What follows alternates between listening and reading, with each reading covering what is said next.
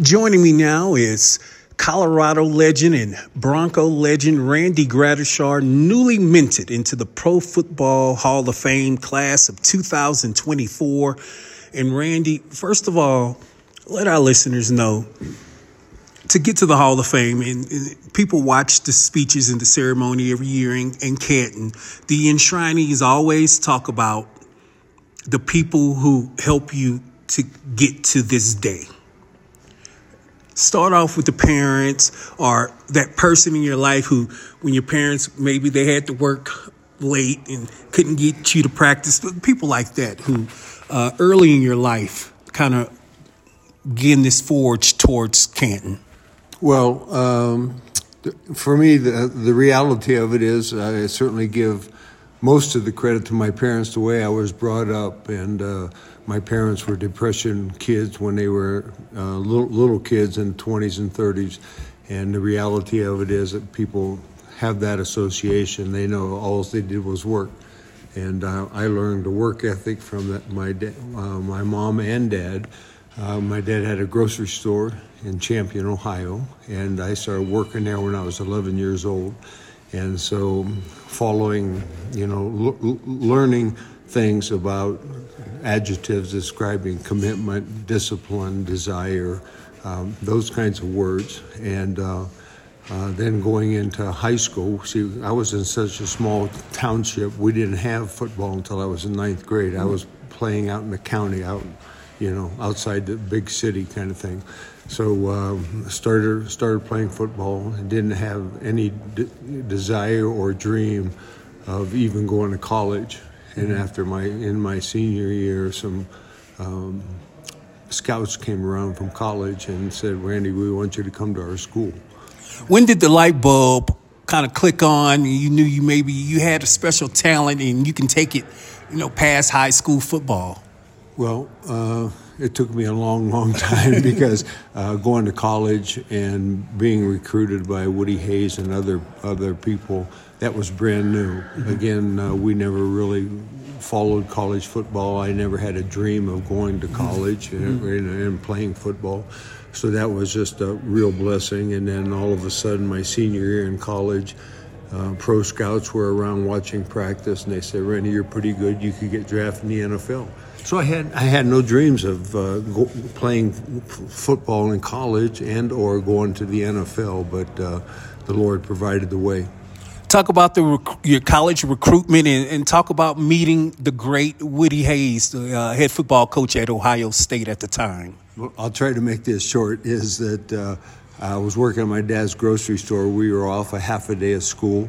Uh, the principal called and said, "Randy, uh, Coach Woody Hayes is here. Uh, he'd like to talk to you. Can you come up?" I said, "Sure." I hung up the phone I, I asked my dad right next to him, who's Woody Hayes? I, I, didn't even know that. Mm-hmm. And my dad didn't know really either.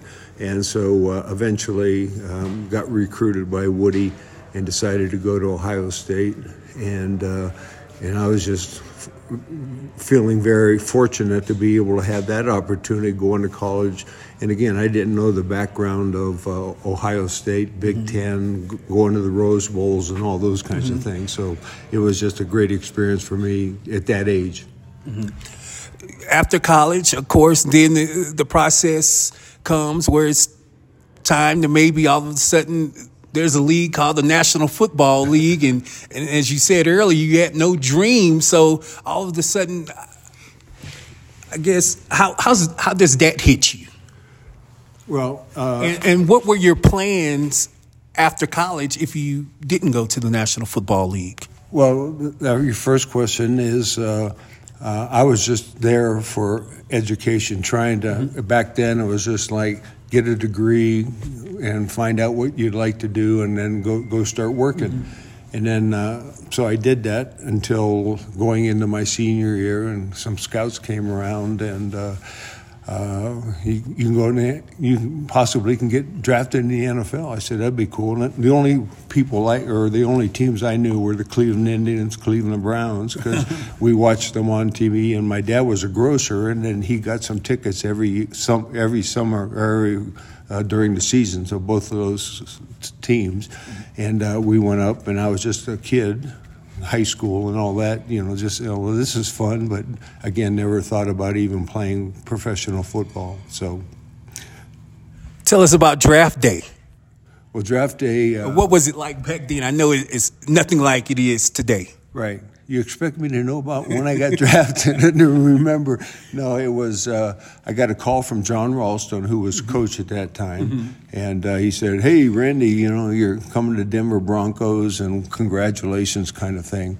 So uh, I received that phone call, and then right after that, I called mom and dad at home, and this is again Champion, Ohio, that mm-hmm. kind of thing. My dad's grocery store, and uh, I said, Mom and Dad, you know, I got drafted by the Denver Broncos. Uh, I'm going to be going to Colorado. And so uh, at that point, uh, and telling my mom and dad everything, then my dad told me at the end of the conversation, I'm 22 years old. Randy, I was born in Pueblo. So I'm 22 years old, have no idea where my parents were born, mm-hmm. and all of a sudden it's uh, Pueblo, Colorado, and mm-hmm. still cousins down there. and so just that, uh, I just remember that really of, uh, you know, from my history, my background, and uh, having that opportunity be out here now, out here in Colorado for about 50 years now. Tell us about the Broncos at that time. They're, I guess, a relatively young organization, up and coming. Tell us about the build up to, to becoming what you guys became as a team, the legendary Orange Crush defense, your first uh, Super Bowl appearances, the first of many for the franchise. Well, and again, uh, a lot of credit goes to uh, Coach John, John Ralston, and because uh, he drafted that whole defense. Mm-hmm. And so uh, it started in 72 when he was there, the old Lyle Alzado, Barnard Chavous. And in 73 was uh, Tom Jackson. And uh, uh, 74 was me, Rizzo, Swenson. 75 was uh, that guy named Louis Wright. Mm-hmm. And then, of course, Billy Thompson was already there. And uh, so, and then Steve Foley came in 76. So, you know, having that – and uh, drafting that whole defense. And then all of a sudden in 77, uh, I'm talking to Tom Jackson on the sideline after our last regular season game. He said, Tommy, we're, we're 12 and 2. And the Broncos had never been that way. And, uh, um, you know, everybody knows that the Broncos either lost more games for 17 years and uh, never had a winning season or broke even. So uh, that was just very, very exciting knowing we're going to the playoffs. And then I think most people know remember at Old Mile High uh, beating the P- Pittsburgh Steelers, Terry Bradshaw, Franco Harris, Steel Curtain, and then next week we uh, Ken Stabler and John Madden. Those guys came into town at Old Mile High, and all of a sudden we're going to Super Bowl 12 and uh, of course, they never. We're just going to the Super Bowl. They didn't use numbers back mm-hmm. then, and so you know that was just a fun deal. And then seeing how Colorado reacted to that whole mm-hmm. thing, and for 17 years, a lot of people have been certainly waiting to even go to the playoffs. So. Uh, and uh, just going down to the Super Bowl was just an honor in itself, and uh, you know, our, our, our Orange Crush, we'll take a little bit of credit in order for why we got down there you have any memories going down to New Orleans, playing in the, the Superdome? At that time, the Superdome was brand spanking new. Yeah, it. Uh, you know, playing in in dome, we played dome uh, with the Seattle Seahawks, but mm-hmm. uh, going down there, Super Bowl twelve, all the excitement uh, the Broncos being there and just having that first personal experience. We all just had that first personal experience. I mean, I had really neat experiences at Ohio State, but uh, being down there, knowing we're playing in the Super Bowl, and then representing the Denver Broncos was just a, uh, way beyond a blessing kind of thing because. Uh, uh, I wish we would have been able to win the game, but uh, that didn't happen. But the excitement, that I, will take our Orange Crush defense will take credit for that for starting the excitement, and then all of a sudden in '83, Elway and Dan Reeves, and then Mike Shanahan. That that was just a great lead-in for uh, representing the Denver Broncos. Yeah, great era in the history of the uh, Broncos franchise. Uh, Tom Jackson, you mentioned him earlier. What does it mean to you to have him be your presenter in Canton in August? Well, it's it's just a great honor being able to have a presenter. And then, uh, and Tommy and I, um, he was drafted in 73, I was 74. He's from Ohio, so we had that Buckeye connection.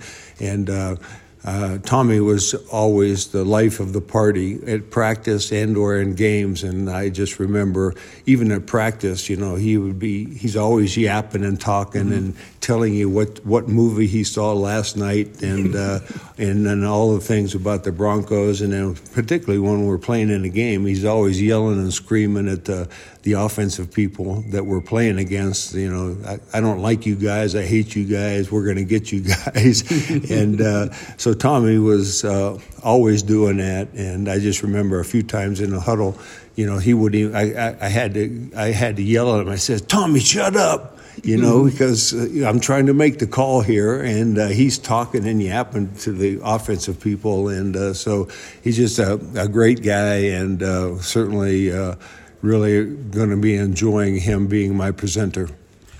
Did you ever see a, a TV career in his future?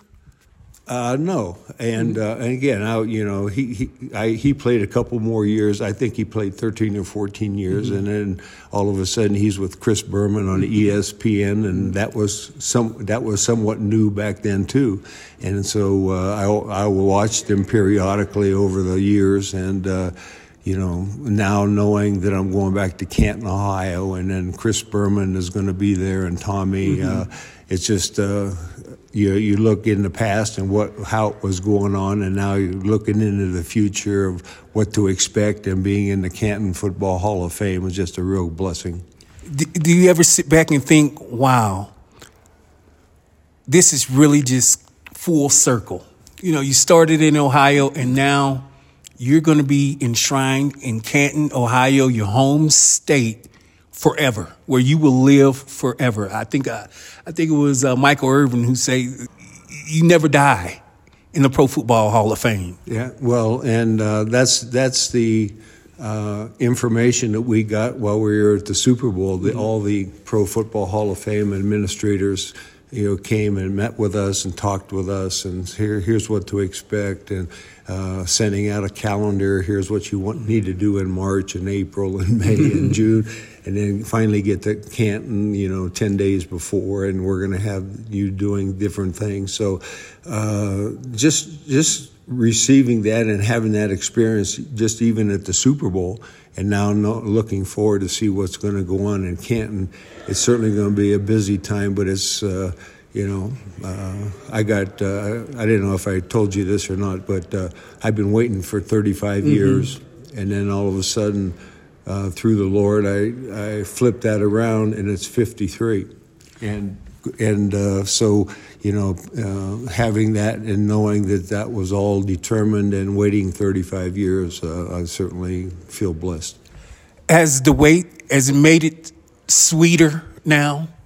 Well yeah. And because uh, because I was always talking to my wife and said, "Well, maybe I'll go in when I passed away," kind of mm-hmm. thing. So uh, uh, just just uh, getting the information through the Broncos and the way that they uh, announced it. I didn't get the phone call, but I got went to the Broncos and uh, mm-hmm. had that opportunity, and uh, that's when I found my wife and I found out that I finally got into the Pro Football Hall of Fame. Well, Randy, thank you so much for your time. Congratulations. We're definitely going to be watching your enshrinement in Canton, and uh, I can't think of someone who deserves it as more more than you and just the class you've handled these uh, you know past few years. I know it's been tough, you know, on the wait, but mm-hmm. it's just it's just outstanding to see your day and your moment come. Well, thank you very much for that, those compliments. And uh, again, on a personal level, I just hope and pray that uh, at, at, some point in time that uh, some of the guys from the Orange Crush will be recognized, yes. and uh, that seems to be my role. And I'm going to do the best I can to get them represented. Thank you so much. Thank you.